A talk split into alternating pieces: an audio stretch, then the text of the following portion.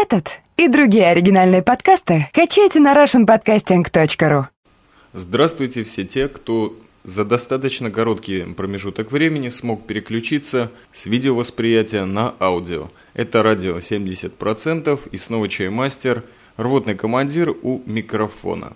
Я приветствую всех тех, кто продолжает писать мне комментарии, прослушивать и каким-то образом реагировать, потому что пока что есть силы, слава богу, и вот достаточно повеселившись в различных аудиофидбэках, комментариях, видео и энной продукции, которая так счастливо потребляется у нас на Арподе, я решил перейти к серьезной, так и не кончающейся серии записки рвотного командира. И сегодня хотелось бы ответить на такой вопрос подкаста слушателя Тукса, если я не ошибаюсь, который когда-то попросил меня в свете этих записок с армейских сборов рассказать немного о воровстве в армии. Не совсем уверен, что именно он меня об этом попросил, но тема меня заинтересовала, вот я решил высказаться. Итак, сегодня воровство в армии обороны Израиля. Да. В качестве предисловия хотелось бы заметить, что я не буду затрагивать в этом подкасте никаких тем, относящиеся к коррупции в высших эшелонах воинской власти, генштаба и всего такого подобного – об этом достаточно пишут газеты, причем абсолютно неинтересно, но иногда что-то такое проскакивает. Опять-таки, наверное, информация проплачена, а я, как водится, могу лишь э, рассказать о том, с чем столкнулся впрямую или немного косвенно. Есть парочка примеров и собственной практики. Попробую начать сначала, а именно самого призыва. Первый день своего нахождения в израильской армии я помню достаточно хорошо, и тогда у меня ничего не сперли. Возможно, потому что я еще имел взгляд грузчика, такой напряженный, руки похожие на что-то такое раздавленное, кровавое мясное, и в них постоянно вертелась маленькая пластиковая бритва. Я замерз только ночью, впервые в Израиле замерз как нигде. Самое интересное, что было в центре страны, прямо у Средиземного моря.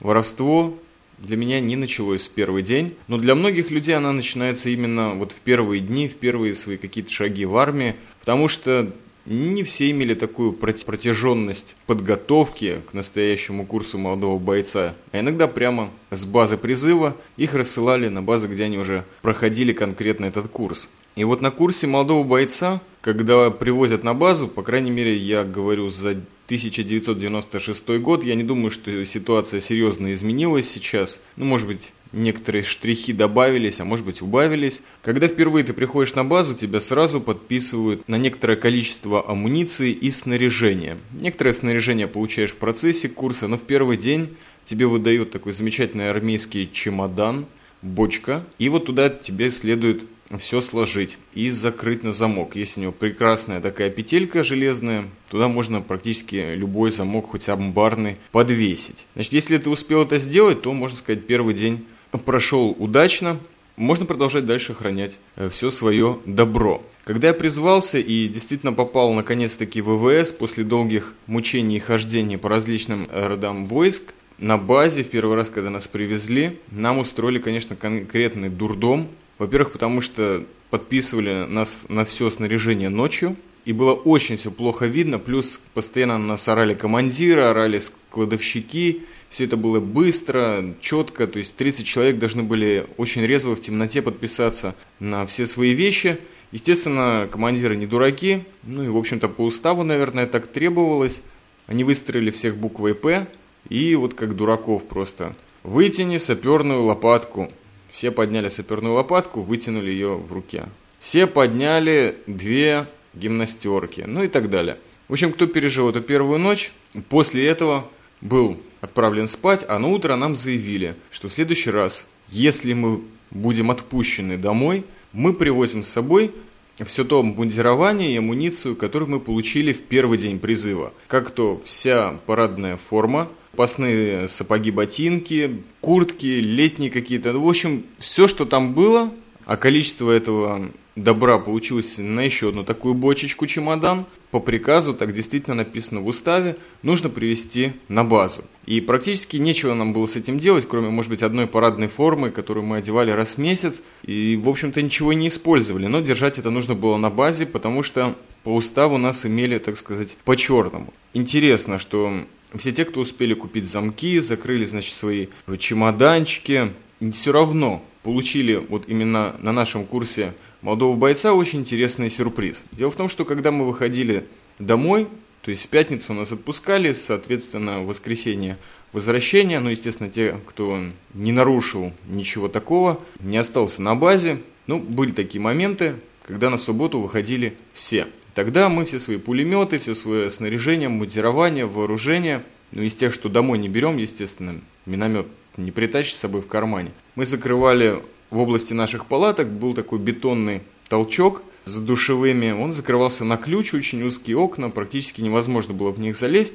Вот мы, значит, перед выходом домой чистили очень плотно, закидывали туда все наши чемоданы, все наше скудное солдатское, но достаточно широкое по объему добро впихивали этот туалет. В воскресенье, соответственно, первым делом, когда приезжали, еще даже не переодевшись в рабочую полевую форму, все это дружно вытаскивали и расставляли по местам в палатках. Однажды мы вернулись и обнаружили интересную вещь. Когда открыли туалет, то увидели, что некоторые чемоданы, даже те, которые были э, с замками, открыты. И явно было видно, ну, чувствовалось в воздухе, что из них что-то пропало. Когда мы проверили, оказалось, что пропали как минимум десятерых легкие солдатские ботинки, а мы как пехота должны были их иметь две пары. Вот эта вторая пара, кроме той, которая была на нас, пропала. И пропала парадная форма, еще какие-то мелочи. Ну, в общем, всем было этого очень жалко, особенно ботинок, потому что нам их потом, как выяснилось, больше не выдавали, и поменять их негде было. А вы знаете, у людей, которые постоянно выходят в марш-броски, обувь очень сильно стирается. У меня вот лично, как у пулеметчика, за три месяца подошвы ботинок превратились, ну, я не знаю, просто какую-то лесенку, если, ну, стерлись напрочь. И, как оказалось потом, вот это вот э, все дело провернул наш командир. То есть не командир моего звена лично, а другой его вообще на курсе командиров уже просто выкинули с базы за то, что он совершенно там неподобающим образом себя вел.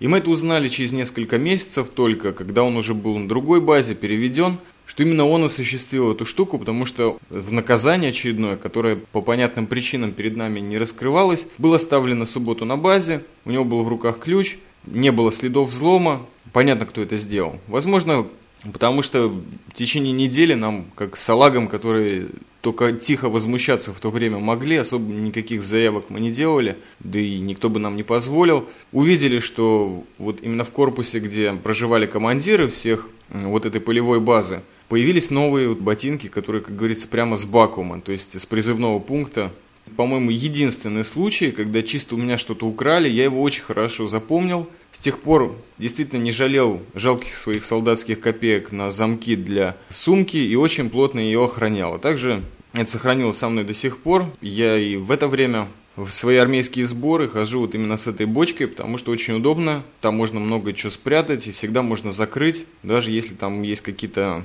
непонятные незаконные остатки алкоголя, все равно не страшно, потому что взламывать замок-то уж точно не будут. Еще были на нашей базе парочка таких частных случаев, когда у кого-то из комнаты уже в бытность свою командиром сперли CD-плеер.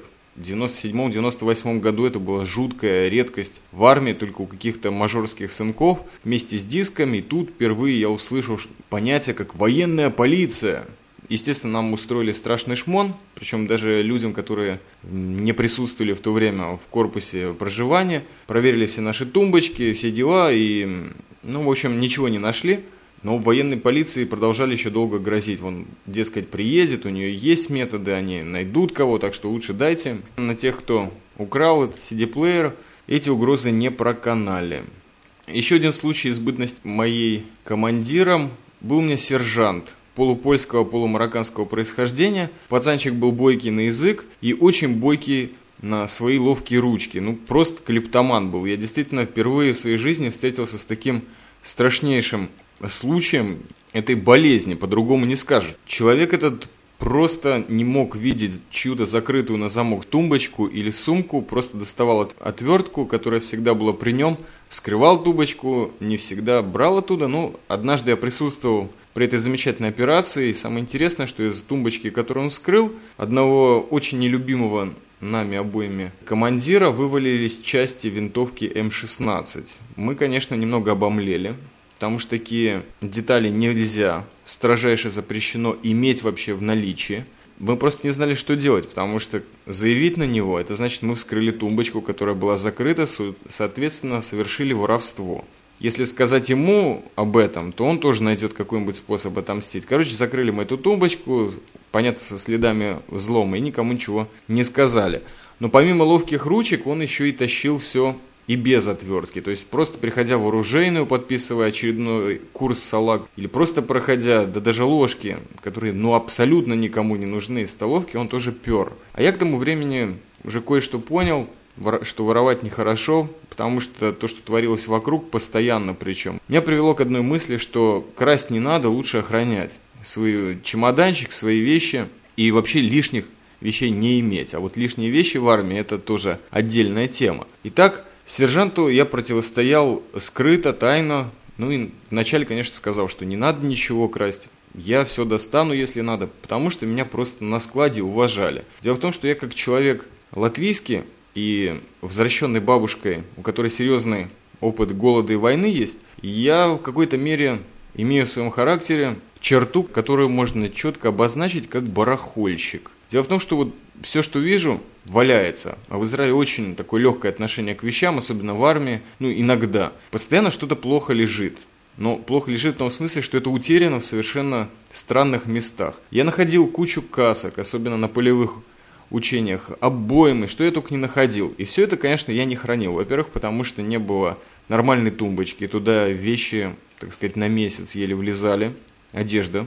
И я просто это относил на склад. Там, конечно, к такому отношению никто не привык. Я сразу как-то всех товарищей там шокировал, и они меня потом, после месяца, когда поняли, что это не шутка, и я не какая-то обратная сторона клептомана, я им все относил, все, что находил. А также очень много жертв преступления своего сержанта. На что они были очень рады, не знали, что это сержант спер. Думали, что я это опять где-то нашел, достал, переменял. Так что даже когда нужно было на 30 солдат, допустим, подписать там 30 палаток или лопаток, я приходил, или, а, или, или противогазов, что самое смешное. Меня не подписывали ни на что ведомости, потому что знали, дадут 30 противогазов, я принесу 33. Обязательно найду что-то. Плюс в этом был свой, конечно, очень специфический. У каждого сержанта, то есть человека, который ответственный за инструкторов, командиров, есть свой склад, где хранятся плакаты для уроков, всякая всячина, всякая снедь, которая нужна для проведения, в общем-то, военного инструктажа. И постоянно у сержантов не хватало времени навести там порядок. Так как я порядок любил, опять-таки по причине своего прибалтийского происхождения, я нашел для себя просто идеальную отмазку, чтобы меня не поймали спящим. Дело в том, что иногда проводят уроки всей роты, салаг или там каких-нибудь резервистов, допустим, и проводит это один командир. Другой или двое других, в зависимости от количества инструкторов в звене, могут пойти отдыхать там на час, на полтора. Это идеальная система, потому что командиру реально ночью выпадает поспать, ну вот мне лично было около 3-4 часов, это максимум в лучшем случае.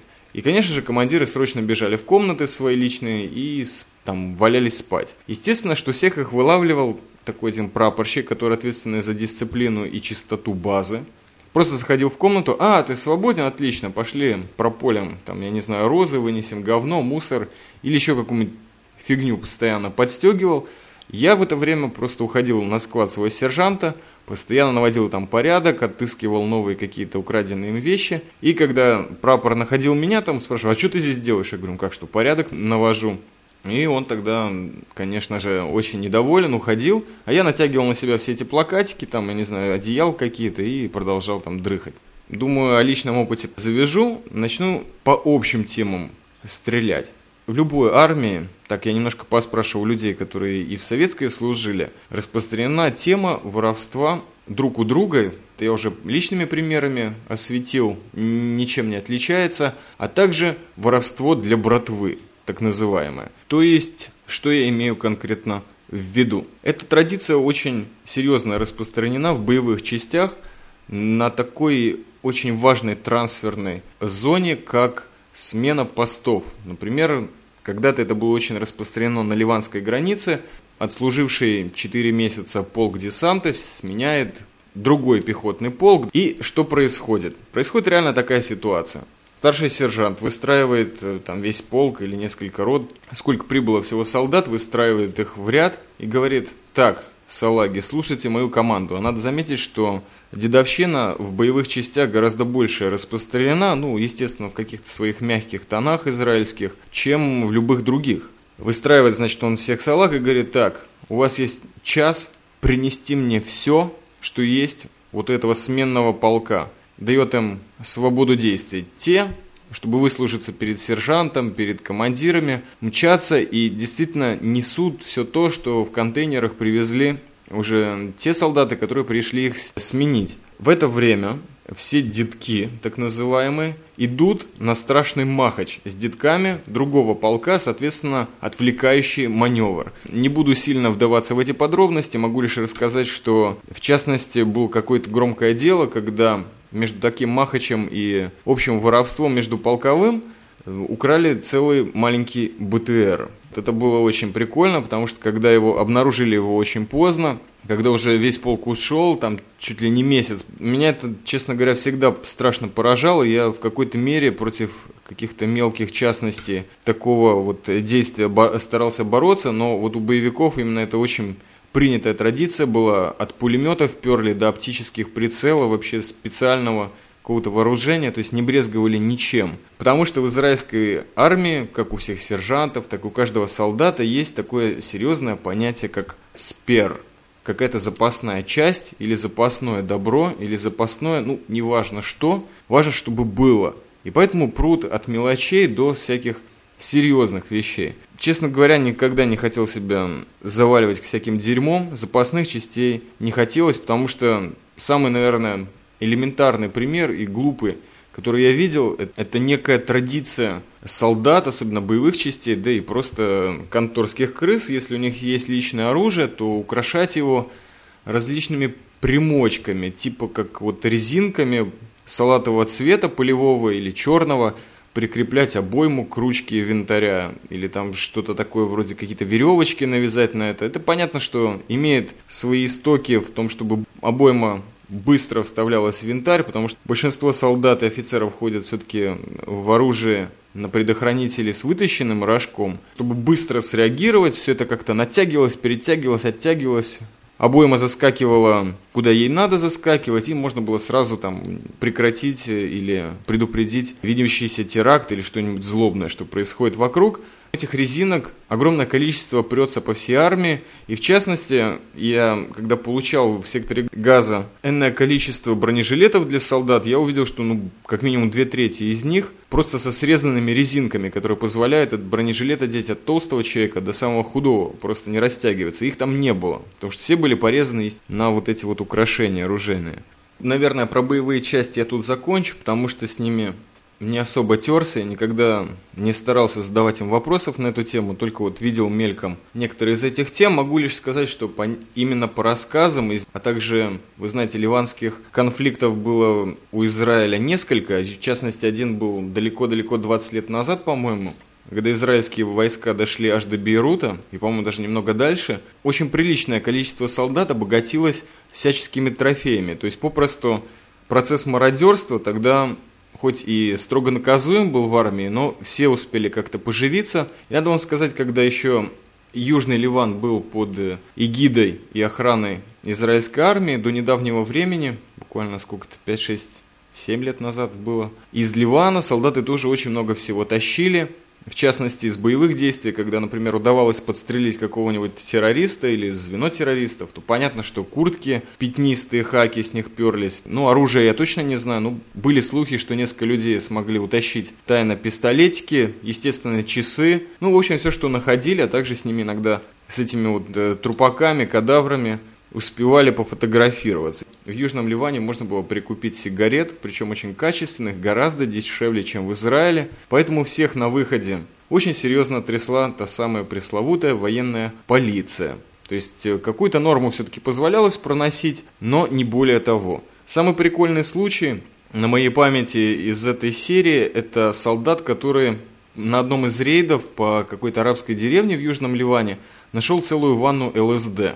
Ну или бачок какой-нибудь, ведро.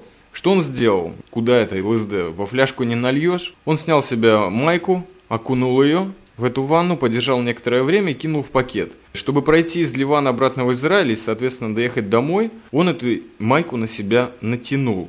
И до дома, естественно, не доехал, потому что скончался через час. Естественно, в Израиле очень жарко, потеешь, ну, можно сказать, мгновенно, тем более в автобусе или просто на переходах.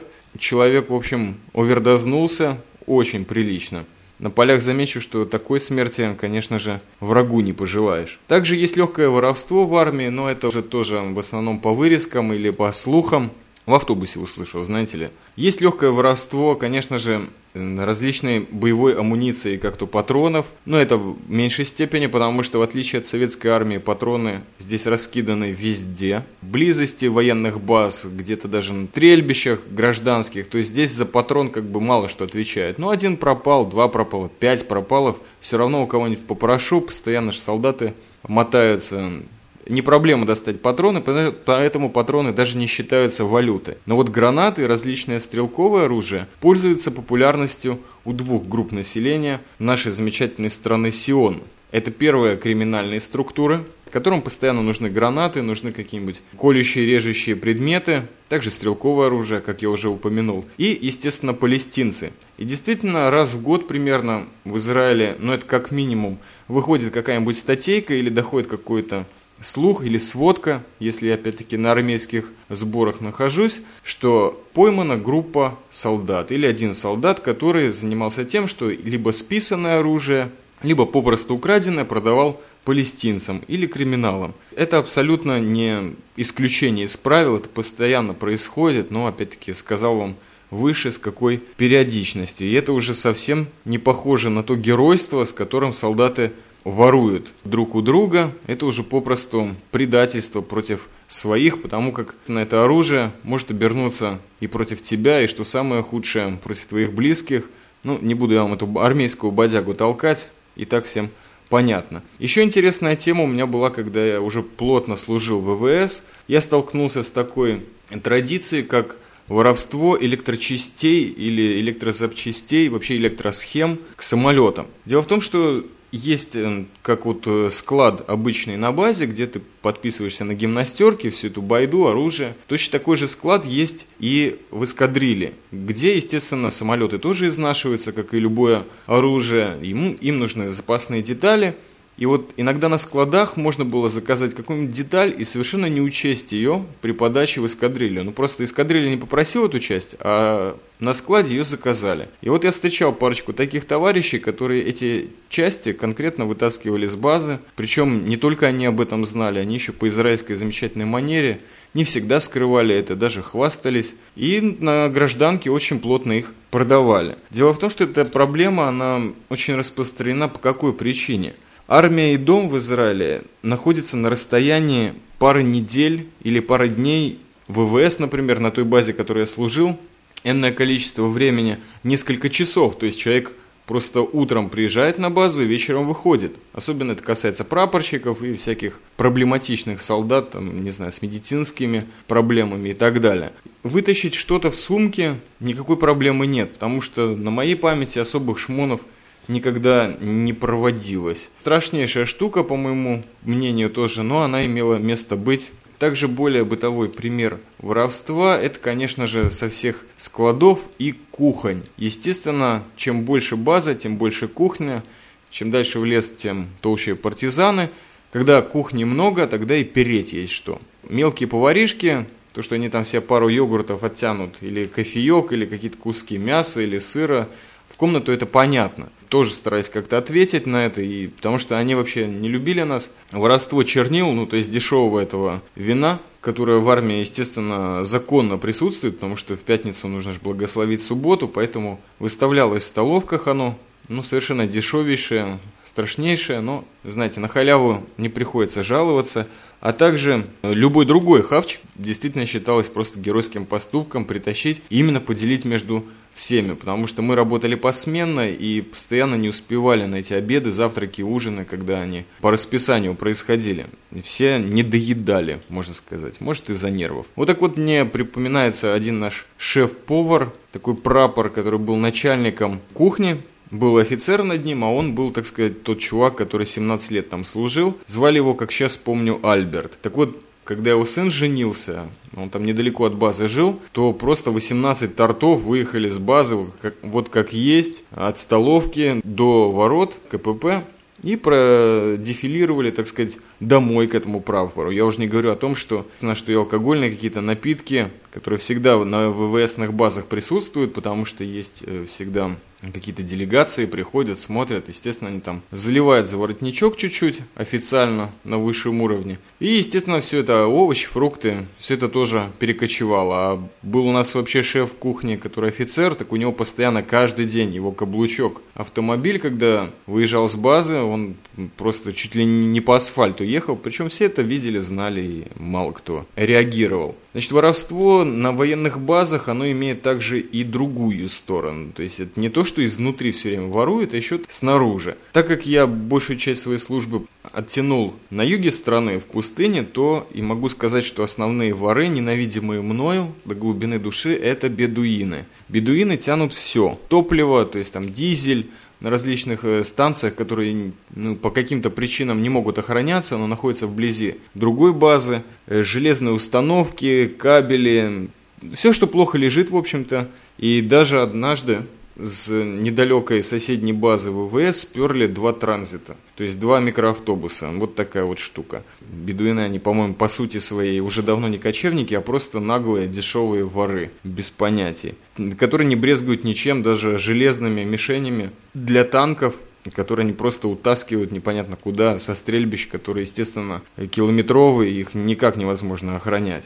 Так, наверное, буду сворачиваться, расскажу только про еще парочку случаев. Сейчас, в бытность свою уже резервистом, я зачастую сталкиваюсь с мелким воровством, но уже смотрю на это как бы снаружи, что ли, то есть как э, по большей части гражданский человек. Вижу мелкие случаи воровства на вот этих базах подготовки или тренировки, которые мы постоянно проходим. Потому что в большинстве своем те объекты, которые мы охраняем, они заняты полностью резервистами, и случаи воровства между ними очень редки. На моей памяти в нашем полку минимум такого было. Да и потом у каждого полка, опять-таки, есть это понятие сперы, то есть запаски, всего чего угодно, от э, фляжек до касок. На базах подготовки. Это очень распространено в общем смысле. Я на них служил и как бы видел это и внутри тоже, как вам заявлял. Дело в том, что на этих базах есть очень серьезный человеческий поток солдатов. То есть это могут быть и олухи салаги, которые пришли на месяц. Это могут быть резервисты, которые пришли на 3, 4, 5 дней. естественно, если у них что-нибудь сопрут, то искать это будут ну максимум день, два и все. А если не найдут, то все, они ушли уже через день и ищи с вещами. Естественно, если это касается гражданских вещей, то понятно, что не найдут никогда. Вот именно такой случай имел место быть в нашем полку вот последний мой призыв. Буквально в первый же день, когда все пришли, очень хорошего паренька сперли его гражданскую сумку, которая доверху там была забита. Вот парень из ПВО знал, как готовиться к военным сборам, привез с собой всего чего, сперли просто рюкзак и военный вот этот чемодан громадный, буквально мгновение ока. То есть не успел он зайти в палатку, положить это, пошел пообедать, вернулся.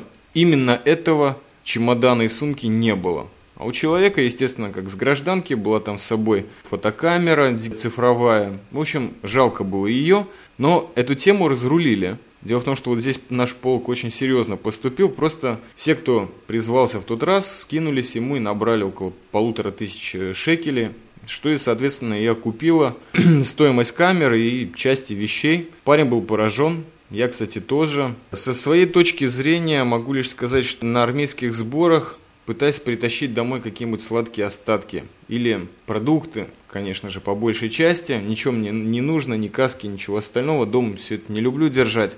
Одна вон форма и ботинки сколько места занимают. Вот, может быть, в шоу-нотах я выложу картиночку вот этого чемодана бочки. Сионитов она, конечно, порадует, а вот, наверное, зарубежным российским ребятам будет в новинку. Хотя нет, в фильмах это показывают. Обмундирование по большой части американское. Не ворую, просто беру остатки. Дело в том, что на кухне, особенно когда она организована резервистами, очень много остатков есть и круп, и сухих пайков всяких, и консерв, естественно. И, честно говоря, не пользуюсь каким-то своим положением, просто подхожу в конце нашей службы и спрашиваю, если есть какие-то остатки по реестру или, естественно, вот консервы с мясом не все едят, потому что тушенку эту много, многие люди ненавидят, рис не все едят. Я спрашиваю, если есть какие-то запаски. И обычно их очень много, и вот сколько могу, с собой утаскиваю. То есть вот просто действую как по понятиям. Спроси, вдруг дадут. Вот, дают, слава богу. А в заключение хотел бы сказать, что солдаты-то они еще глупые. Те, которые воруют, вначале это геройство выделиться перед братками. Кстати, многие солдаты действительно прут, в частности, пищу или рубашки, штаны родителям, которые просто в этих, э, как рабочей форме работают на гражданке. Многих ребят, это странно для Израиля, но действительно дома не так много есть чего.